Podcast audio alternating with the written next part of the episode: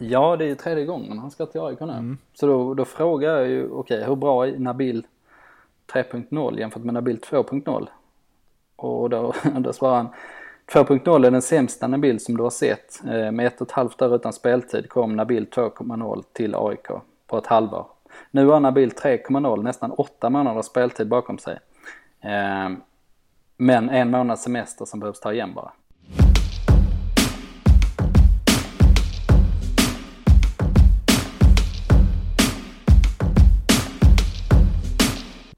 Fotboll Stockholms podcast är här. Mårten Bergman är det som pratar. Det är avsnitt 38 och det kommer bara att handla om eh, AIK och inget av de andra lagen.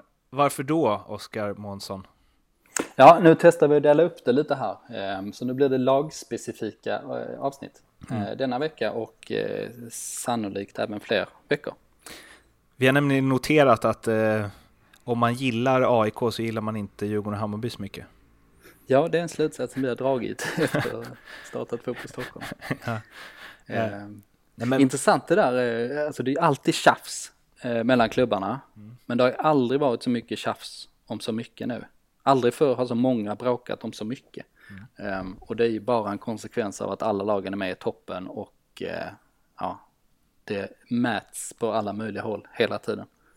Men um, det finns ju något i att man också läser om det andra, eller de andra två lagen, eftersom de är sådana antagonister. Men vi vill ändå testa lite det här att vi tror att om man hittar en podd där man bara pratar om det laget som, som man håller på så kanske man är ännu mer benägen att lyssna. Och vi ska ju bara då inte prata om AIK som sagt, utan vi har, kommer ju också eh, ja, varje vecka ett tag i alla fall släppa tre avsnitt eh, istället för ett då. Så ett AIK, ett Djurgården, ett Hammarby. Så ni som vill lyssna på vad eh, de klubbarna ni inte håller på eh, eller vad vi tycker händer där, ni har ju möjlighet till det. Helt enkelt. Så det är, vi har bara utökat buffén kan man säga. Ja, det kan man säga. En grej apropå det där med tjafset mellan klubbarna mm. eh, som jag ser som eh, positivt så, såvida det liksom håller sig inom rimlighetens gränser eh, är att jag har tänkt på att jag tycker liksom Stockholms supportrarna till Stockholmsklubbarna är ju lite skarpare än de andra klubbarna i sin retorik. Ehm, låter du det... som oh, gamla moderat partiledaren. Ja, nej jag ska inte driva en eh, Anna Kinberg Batra linje om att Stockholm är smartare än lantisar. um, men jag tror att det här, uh, den här rivaliteten har gjort att folk liksom i den här miljön har vässat på sina argument så jävla länge liksom. Mm. Och uh, har fått försvara sig och slåss, slagits med näbbar och klor liksom i de här ibland rätt snåriga debatterna på något sätt. Så därför känner jag att de är lite mer slagfärdiga liksom överlag. De andra hade inte, ja, inte tränat lika mycket på det helt enkelt. Mm. Ja, bra spaning. Fint formulerat också. Ja, tack. Jag, jag tror jag har täck, täckning för dem faktiskt. Mm. Um, även om eh, de kanske i uh, framförallt Skåne och på västkusten säkert hade opponerat sig mot den bilden. Men uh det är ändå ett steg eh, längre än Anna Kinberg Batra. Just det här med att du... Det är möjligt att du har täckning för det. Hennes var väl lite mer vi behöver inte gå in på det, det här är ingen podd om politik. Eh, men eh, däremot så är det en podd som sponsras av eh, Nordic Bet, som hela Fotboll Stockholm sponsras av, och de har också en podcast som verkligen inte är en podd om politik. Den heter Ljugarbänken, det är jag, Mattias Lindström och Lasse Nilsson som pratar om diverse grejer i allsvenskan. Vi skulle spelat in i morse innan vi spelade in det här och Lasse Nilsson som är på en tre veckors tur i Europa med bil hade roddat och donat med sina döttrar och sin fru och hotellägaren för att få ytterligare en timma på hotellrummet innan avfärd. Och vad händer då? jo, Eder Mårten Bergman låser sig ute förstås. Så det blev ingen podd, eh, utan den kommer ut eh, under onsdagen den, hur många dagar är det i juli? Ja, svår fråga. Det är väl 31 va? Det är 31.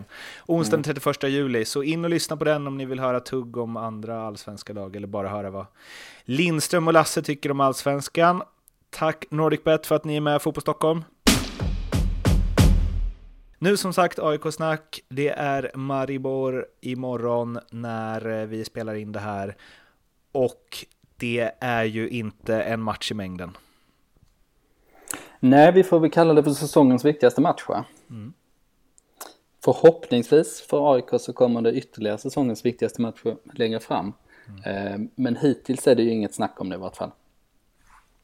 Ehm, och feelingen är? Eh, ja, jo men feelingen är att eh, AIK klarar det. Statistiken säger att de ska eh, ha 51% chans att vinna. Mm. Eh, givet hur det brukar bli om man förlorar med 2-1 på bortaplan i Europa-sammanhang. Eh, jag bloggade om det där och skrev att 51%-regeln talar för AIK. Och då var det ju, ja, tre personer tror jag det var åtminstone jag tror både bara mail, Facebook och Twitter som påpekade att jag inte förstod vad 51%-regeln var. Mm. Tre för mycket? Eh, ja, fast eh, jag skickade med Wikipedia-länk och så också. Ja, okay.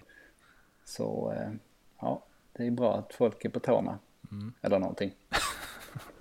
mm. eh, jag har ju, eh, det är lite kul i och med att jag till och med haft en podd som eventuellt var Sveriges största sportpodd med Laul en gång i tiden på Aftonbladet som hette 51% fotboll. Men ni kanske inte fattade då heller? Nej, det kanske bara var någon, någon på marknadsavdelningen som, som knäckte det. Ja, ja men eh, vi gillar eh, alerta läsare. Vi gör ju det. Um, nej, men 2-1 på bortaplan. Um, och en eh, svag insats får man ju säga av AIK. Men storheten med AIK under Norling är, är ju det här att laget inte klappar igenom. Um, och då har man ju ett ganska bra resultat att ta med sig, särskilt eftersom AIK är bra på att vinna med till exempel 1-0. Ja, det är väl inget omöjligt resultat, känns det som. Nej, det känns ju verkligen som 1-0 eller möjligtvis 2-0 ligger nära till hands alltså, om man ska, om man ska tippa. Mm. Är, alltså det är 51% chans att de grejar det, men bo, bo, bör de greja det? Ja, men jag tycker det. Um, och eh, nu är det ju liksom svårt att bedöma kvaliteten på ett lag när man bara tittar på dem en gång. Men jag tyckte inte Maribor så sådär vansinnigt farliga ut. De hade ju kvalitet på en del spelare, men jag tyckte liksom inte... Jag tyckte inte man fick känslan av att tempot var sådär eh, jättehögt. Att, jag tyckte mer att AIK så lite halvt liksom inte paralyserade, men de var inte särskilt beslutsamma i sitt spel. Eh, det var snarare det som gjorde att Maribor fick ett större eh, övertag. Liksom. Det var ju inte det här som vi har pratat om tidigare när vi jämfört med Malmö. Liksom att det är Salzburg på bortaplan liksom när de blåsa på. Mm. Um, utan här ska ju AIK grunden vara eh, bättre än Maribor till och med skulle jag säga. En sak som, eh, som jag tänkt på med AIK sen de gick in i Europaspelet så känns det som att de har börjat eh, ja, men växla upp överlag. Och framförallt att eh, gamlingarna, om man får kalla dem så, har börjat växla upp.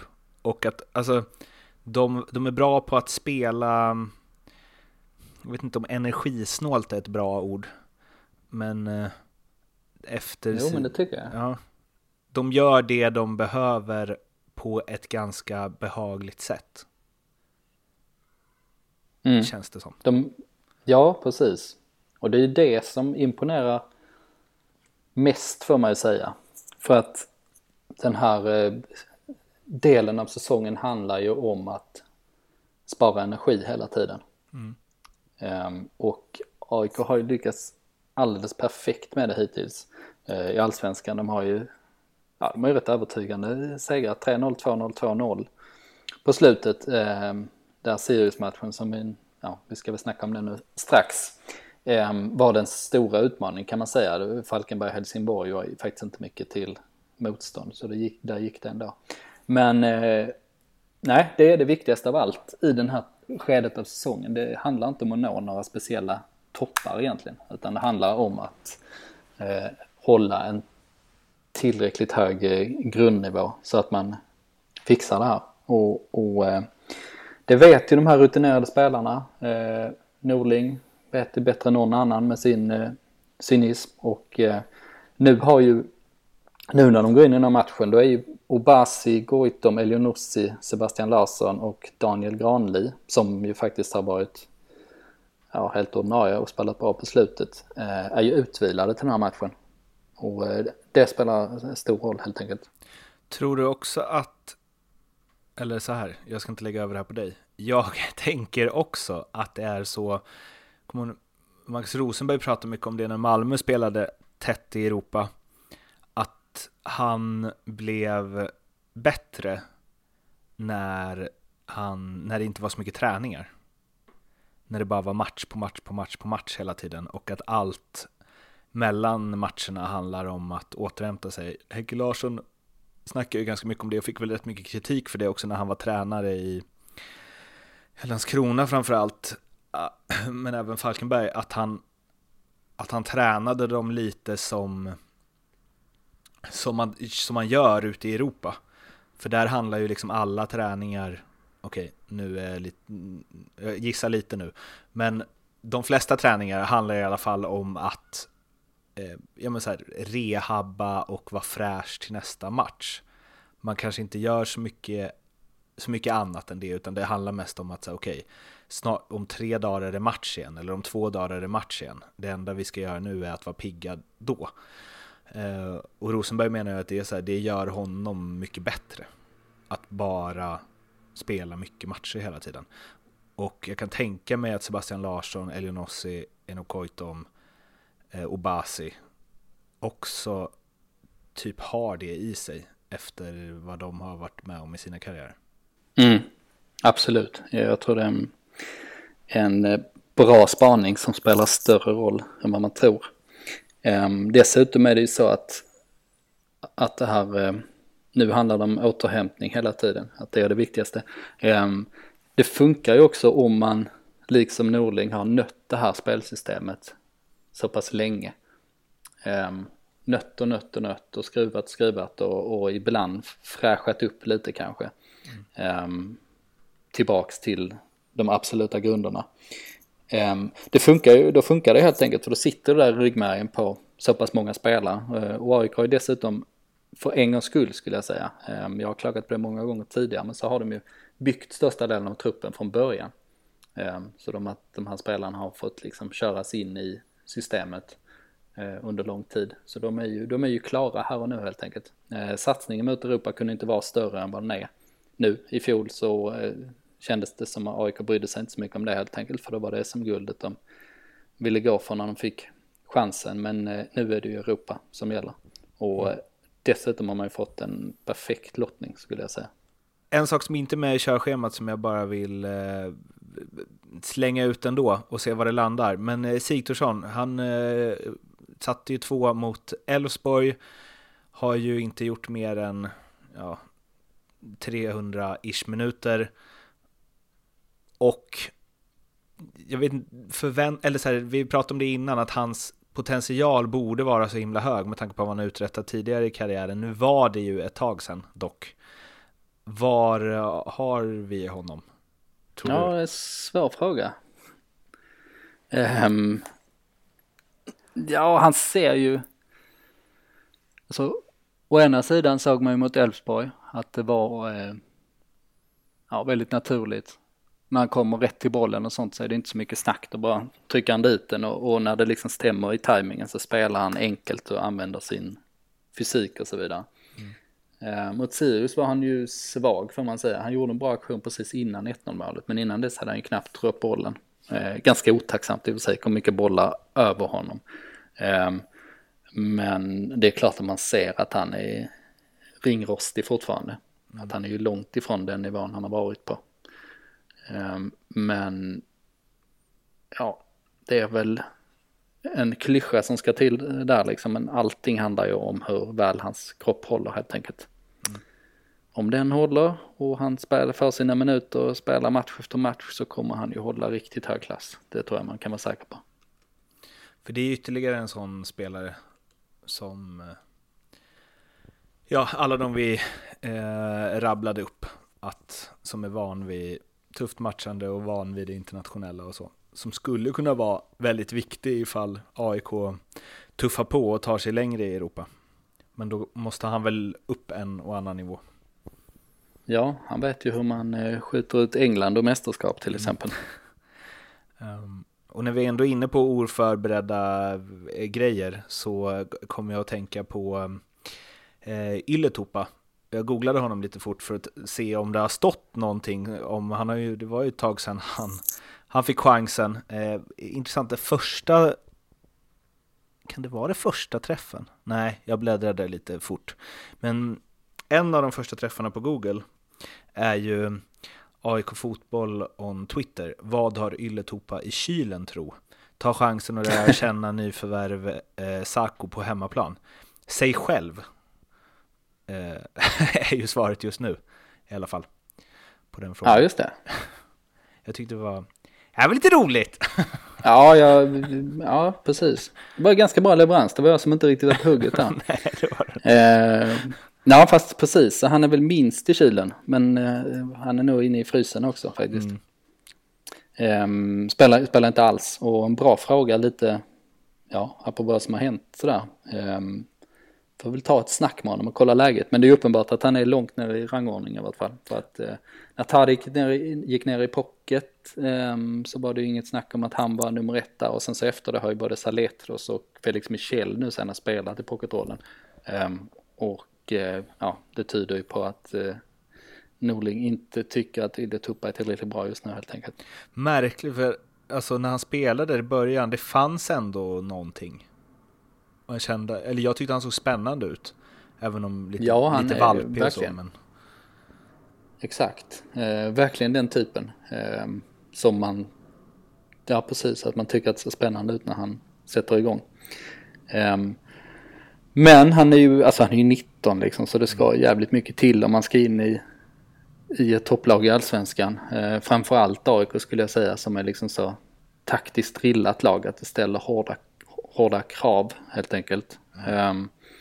Så eh, ja, det handlar väl lite om han hanterar det själv för att han, har, han är en av de här typerna som har så extremt höga ambitioner. När han kom till klubben var det liksom ingen snack om att han skulle spela från start liksom. Han svarar ju på det utan att blinka. Och han har ju väldigt högt självförtroende och, och den typen av spelare kan ju liksom bli lite otåliga ibland och få sig en knäck av sådana saker. Eh, Sander Svensson är väl perfekt eh, exempel i, i Hammarby. Han hade ju samma typ av ambitioner men liksom grävde ner sig helt när det inte funkade. Så, så det kan man väl tänka sig att det är en mental utveckling för honom. Eller en, en prövning. Men, eh, men att han har stor talang kan ju vem som helst se liksom. Så eh, om man bara har tålamod själv kommer det säkert gå bra. Det här är en svag spaning men jag kör. Jag tänker kör. att Svensson och Ylletupa är typiskt sådana spelare, vilket ju alla spelare som spelar på den här nivån idag är, nästan alla i alla fall, men som var väldigt bra när de var små. Ja, verkligen. alltså, och sen har de typ blivit kvar lite i det, på något vänster. De spelar fortfarande som när man var liten. Alltså man kan, eller man kan se exakt hur de var när de var liksom tio. Verkligen. Eh, jag är helt övertygad om det också. Att de var totalt dominanta och spelade med två år äldre och var fortfarande bäst och sen. Exakt. Eh, ut, utan att veta så är jag säker, säker på att det stämmer. Mm. Den var uh, inte så svag Ja. Nej men de spelarna får, de får ju ofta en knäck där liksom. För då kan ju någon eh, jämnårig som eh, har liksom varit legat efter hela tiden liksom gå om ett litet tag. Och det blir så jävla känsligt för många. Mm. Det där. Att man jämför sig hela tiden hur gammal man är och vad man har uppnått och, och så vidare. Um, och det tar ofta ett antal år innan man liksom blir trygg i det och fokuserar på sig själv istället. De var, de var helt, helt, helt sjukt bra på sjumanna. Då var ju de ja. sådana som dribblade alla och gjorde mål. Precis. Det är nästa fråga är hur många mål har du gjort som mest i en match? Ska vi ställa till Ylätupa. Ah. Den frågan borde man ställa till fler. För det känns som att det finns några sådana, alltså det, finns, det finns också några så här högerbackar i Falkenberg som har berättelser om när de gjorde 14 mål i en match och så när de var små. Ja, just det. Man kan inte kolla upp det heller. Så.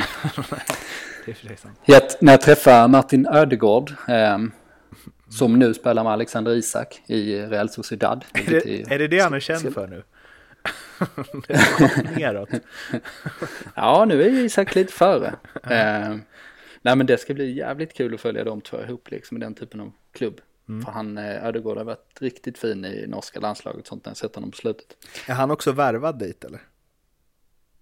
Eh, nej, han är på utlån där han är på fortfarande. Okay. Mm. Real Madrid som äger honom. Mm. Eh, men då ställde jag i alla fall eh, den frågan till honom när jag skulle göra ett porträtt på honom när han var 15 år och hade slagit igenom så sensationellt. Och då sa han att han bara hade spelat med jämnåriga en match, sa han. Och eh, då frågade jag, okej okay, hur gick det då? Så sa han, ja men, jo men vi vann, ja, vi vann med 15-1. Ja, okej, okay. hur många mål gjorde du då? 15. Åh, oh, alltså det är verkligen så här, kolla inte upp det. det, ska... Ja, det ska vi inte kolla upp. Nej. Men hans pappa satt ju bredvid så i så fall måste pappa vara med på konspirationen i så fall. Ja. För att, om det inte stämde. Um, det får man tänka på, nu är vi lite ute, fast det är, vi är inte helt ute för jag ska, det här kommer landa i nästa punkt på körschemat nämligen. Men eh, Filip Haglund eh, berättar ju i, när han skrev om det offside, tror jag, att han hade någon match med BP inomhus, five side när han var typ, ja, 10 eller något.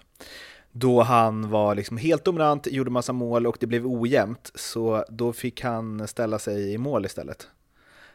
Mm. Och det första han gjorde var att efter avsparken, när han fick bollen, så la han ner den på fötterna, så dribblade han av alla, gjorde mål, sprang ut mot läktaren. Alltså det här är liksom en liten inomhusturnering. Går ner på knä och skriker “Jag är bäst”. Det, ja. Så gjorde han inte när eh, Sirius torskade 2-0 mot Gnaget. Eh. Nej, man hade ju önskat det faktiskt. Fler, alltså fler spelare som gör på det sättet. Ja, som gör jag är bäst. Precis. Också att glida ner på knä på in, i inomhushall. Fast han var ju målvakt ja, förstås. Då kunde man ju det. Ja, just det. Om man fått på sig målvaktskläderna. Mm. Um, jo, det stöttar man ju. Um, och Haglund blev ju, du har ju rätt i att det blev en lite ganska smooth transition här. För att Haglund var ju lite huvudpersonen i den här matchen. Åtminstone Sirius huvudperson. Ja. Um, eftersom han hade ju den, den här nicken mm. som var matchens händelse.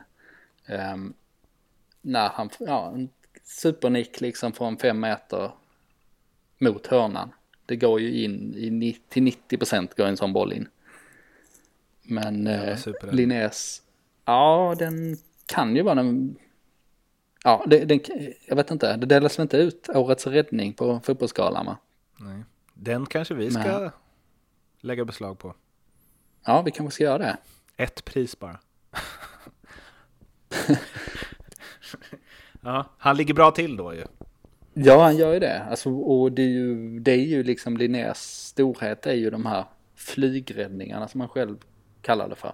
Mm. När, när jag har intervjuat honom och pratat om liksom hans utveckling som målvakt och så, så är det ju liksom olika sidor som man ska bli bättre på liksom vad det gäller värdering och sånt här liksom. Han har sagt med de där flygräddningarna har jag alltid haft liksom. Mm. Um, och han är ju jävligt uh, snabb trots att han är så lång liksom. Och uh, ja, det är inte många målvakter som skulle ta den där allsvenskan. Eller ens ha chansen att ta den känns det som. Gianluca Curci hade ju inte varit där så att säga. Nej. Nej, han hade inte ens varit där. Han är Nej, ingen han... flygmålvakt. Nej, han är, eh, vad är han då? Han är hålla sig på marken målvakt. Mm. Stå rätt. Markarbetare, Markarbetare. precis. Men han Isak har... Pettersson skulle ju kunna i sig, för att han är ju kort, men han har ju sån eh, liksom friidrottsspänst eh, liksom. Mm. Man gillar ju, nu är ju Linnér eh, lång, men man gillar ju korta målvakter. Ja, det är nog tilltalande med det. För att de, det är som humlor. Och att det får en lite att tänka på, vad hette han? Jorge Campos. Han som egentligen ville spela anfallare. Men som när han fick sy sina egna målvaktströjor ändå tyckte det var okej. Riml, rimligt krav, eller liksom... Ja. Jag kan ställa mig om jag, får, om jag får sy mina kläder. Ja, Det var bättre förr du. det var ju det. Mm. Det är ju ett eh, yin och yang-tänk han har där alltså. Det gillar man ju. Ja, vad... Eh, har vi något mer på den eller? Sirius? Ja, man kan, alltså, det som är intressant med den matchen är att eh, den var ju verkligen ingen större fotbollsmatch. Framförallt första halvlek hände ju eh, väldigt lite. Men det var, det var ju en typisk 50-50 match länge. Ehm, och det som är AIKs styrka då, förutom den här, eh, ehm, eller det hänger ihop med den här cynismen och den här formationen, det är att man vinner ju ofta de där matcherna. Att man är rätt trygga i att förr eller senare kommer det hända någonting. Och nu var det ju Obasi som, ja, vi pratade ju nu för någon vecka sedan om, eller för ett par veckor sedan om Totte Nymans nick eh, mot AIK. Just det. Att den var så bra så det var liksom en individuell prestation. Det vill säga en, en superprestation och det var ju den här också. Alltså det var en jävla nick eh, han fick på där Obasi. Det, är ju, det ska ju mycket till för att få in den. Ehm, och när de har den här lilla extra individuella kvaliteten då kan man ju spela liksom 50-50 mot lag i, eh, under tajta matchperioder och ändå vara ganska säker på att man vinner till sist. Så eh, ja, det var väl egentligen det som imponerar mest. För Sirius borta är en jävligt tuff match. Särskilt när Sirius kom liksom från 1-1 borta mot Malmö med mersmak till och med. Eller mersmak var väl att ta i, men ett rättvist eh, kryss borta mot MFF. Enligt dem själva mer smak i alla fall.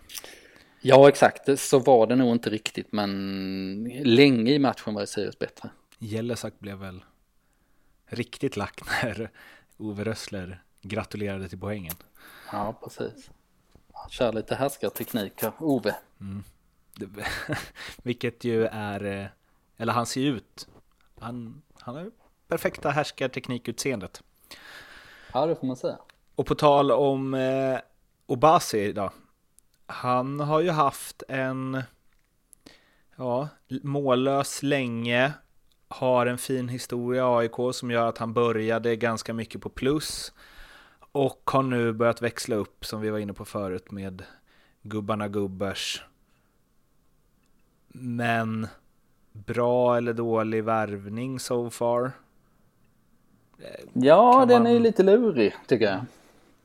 Ehm, för att han är ju, nu skrev han ju på ett ettårskontrakt med hög lön och då handlar det om att han ska lyfta AIK den här säsongen ehm, och ingenting annat. Jag kan tänka mig att han lämnar efter säsongen. Jag har lite svårt att se att han eh, stannar. Han blir ju äldre och han är ju lite rotlös som person liksom sådär allmänt. Vilket har visat sig de andra gångerna när han har varit i AIK. Men han brukar ju dansa på sommaren och eh, nu tänker jag mig liksom om man ska avgöra huruvida han är en flipp eller flopp liksom totalt sett. Jag tror det kommer avgöras den här närmsta tiden. Hur han presterar till exempel i Europa. Om man gör det där det lägsta. Gör han det så kommer man komma ihåg honom tror jag. Som en AIK-spelare som gjorde succé. Liksom, så som han gjort periodvis de andra gångerna. Ehm, men om det inte händer så mycket nu ehm, och eh, AIK åker ut till exempel och han gör eh, slätstrukna matcher och kanske tappar lite energi mot slutet av säsongen så som han gjort tidigare. Då kommer man ju snarare liksom se honom som en lite floppspelare. Sådär. Då tror jag den här sista sessionen kommer liksom eh, väga över ganska mycket när man ska minnas honom. Så han är ju liksom i ett speciellt fack på så sätt. Han skulle kunna g- gå ganska långt ut liksom på kanterna i den, eh, ja, i den debatten. Man tänker också det han gjorde första gången att eller han har blivit, han har fått lite kult också. Ja, med ramsan och så. så Ja, vilket hjälper honom åt flipphållet, tänker jag. Eller, Ja. eller nej, så här, det hjälper honom undan flopphållet. Ja, det gör det ju. Såklart. Det är lite samma med Bangura där som är... Mm. Ja. Honom minns ju folk i AIK med stor behållning. Mm. Totalt sett och det ska, alltså, och menar, de sålde honom två gånger, en gång för 25 miljoner, en gång för 10 miljoner och plockade tillbaka honom gratis liksom. Så, så på så sätt var det ju grymt och den första sessionen där 2010 var ju en saga liksom. Um, men sen blev det ju inte så mycket av de sista sessionerna där, men där är ändå liksom det bestående intrycket av att Bangura var en jävla stor AIK-spelare liksom, som folk bara minns med glädje så. Så eh, ja, men Obasi är lite, lite lurig. Ehm, det har ju varit lite komplicerade så här kontraktsförhandlingar och sånt de andra gångerna också som inte blivit någonting som kanske kan påverka lite.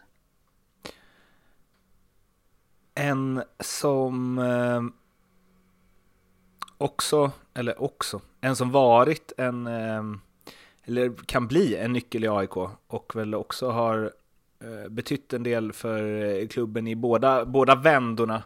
Eh, Saletros som ju blir kvar året eh, ut, var på en lånedeal från Ryssland och det löste sig till slut, vilket eh, kan ju bli betydelsefullt framför allt om Europaspelet slår väl ut.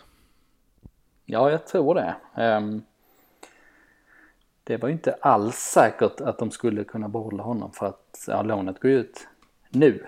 Um, så det har de ju löst i allra sista stund uppenbarligen. Um, Don Björn red in. Exakt. Och ja, det är ju nästan Björns storhet måste man ju säga. Eller en, en av de sakerna han är bra på. Sportchefer kan ju vara bra på olika saker och sämre på andra. Liksom, liksom vem som helst i den här världen. Ehm, men här, han sa ju något uttalande att det, att det byggde mycket på Antons eh, välvilja och då har han väl förmodligen avstått ganska mycket lön. Ehm, och att de ändå lyckas lösa det är en jävla fjäder i hatten för eh, Westström. För att jag ser Saletos nästan som en av de viktigaste spelarna i AIK. Ehm, totalt sett för resten av säsongen. För att de här wing, Positionerna är ju nycklar i de här eh, systemen. När de spelarna spelar bra brukar det funka bra för AIK. När det inte funkar så ser det eh, stelt och fantasilöst ut. Ehm, och Saletros har ju jobbat sig in där som på kanten, även om han nu spelar pocket för matchen. Men det är ju på kanten som han behövs mest. Ehm, och där har de egentligen inget annat bra alternativ. Ehm, Lindqvist var eh, bra nu förra matchen i och för sig, men har en svag säsong totalt sett. Eh, Rashidi likaså. Inte mycket leverans den här säsongen. Och om då Saletes hade försvunnit då hade man varit tvungen att eh, ge sig ut på marknaden och på kort tid läsa en vänster wingback.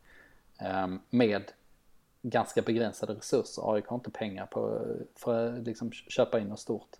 Och den hade ju varit jävligt lurig faktiskt. Ehm, så jag ser ju det som en, Eh, riktigt viktig affär. Eh, jag tror många ser honom lite som, ja, inte breddspelare men komplementspelare mer. Men jag ser honom som en absolut eh, nyckel helt enkelt. En annan viktig affär är ju att Nabil Bahoui är tillbaka i AIK med sms-besked. Det här ska ju bli en fast punkt i den här podden. Sms med Nabbe. Jag har fått nya sms nu. Mm. Låt höra. Så nu jävlar är det leverans här kan jag säga. Mm. Mm. Ehm, för nu är det ju klart. Det var ju lite svårt att få, jag fick ju något, ja, det jag fick ju några kryptiska sms tidigare men nu är dealen klar så eh, nu skrev jag ju till honom precis nu när vi började spela in. Um, då skrev jag bara nu ska vi spela en ny podd, vill du hälsa något? Um, och då skickade han ju en sån här gråtskratts-emoji. Mm. Eh, så skrev han Nabil 3.0 är på ingång, landar i natt. Eh, ses imorgon, 20 000 på läktaren minst, skrev han. Mm. Mm. 3.0? Ja, det är ju tredje gången han ska till AIK nu. Mm. Så då, då frågar jag ju, okej, okay, hur bra är Nabil 3.0 jämfört med Nabil 2.0? Och då, då svarar han, 2.0 är den sämsta Nabil som du har sett. Eh, med ett och ett halvt år utan speltid kom Nabil 2.0 till AIK. på ett halvår. Nu har Nabil 3,0, nästan 8 månaders speltid bakom sig. Eh, men en månads semester som behövs ta igen bara. Hängde du med? Mm. Det känns väl eh, lovande om man håller på AIK? Ja, det får man ju säga. Och eh, 2.0 Nabil var ju faktiskt ganska bra också i våras. Mm. Eller ganska, han var ju bra. Um, det, det vill säga den sämsta Nabil som man har sett var fortsatt bra. Så Nabil snackar upp så här i alla fall. Ja, det gillar man ju. Att han inte går in och liksom, det får ta sin tid och sånt. Utan att han bara kör. Ja, nu kör Nabil. Mm. Härligt, vad jag gillar den här punkten. Nu när vi delar ta upp lagen i varsin podd, ska vi hitta två... Ska jag börja smsa med någon i något annat lag? Ja, du kanske ska göra det. Men eller så låter vi bara originalet stå. Okej. Okay. okay, skicka ett. Fast, jag, fast jag, ska inte, jag, jag, ska inte stoppa dig sen. Du har, en, du har ett kreativt flöde på gång. Nej, men att man bara skickar ett sms till alla i truppen. så ser man vilket svar som är bäst och den kör man på. Det blir som en audition som de inte anmält sig till. Ja, just det. Till något de inte vill vara med i. ja, ja. ja. Vi får fila på den idén. Ja, jag vet inte riktigt vad det innebär för på Stockholms trovärdighet i längden heller. Vi bara det är sant. spam-smsa hela truppen. Men Jesper Jansson känner jag. Där kan... Mm, vi får se. Det, ja. Eller bara med någon tidigare. Så Benny Lekström kan jag tänka mig att smsa med en gång i veckan och läsa upp hans svar. Ja, vi testar. Vi testar. Det var allt för AIK-podden. blev ett eh, nästan 40 minuter första avsnitt. Hoppas ni gillar det och eh, sedan tidigare vet ni ju var ni når oss. Eh, tills nästa vecka så um, ha det så fint. Hej då! Hej!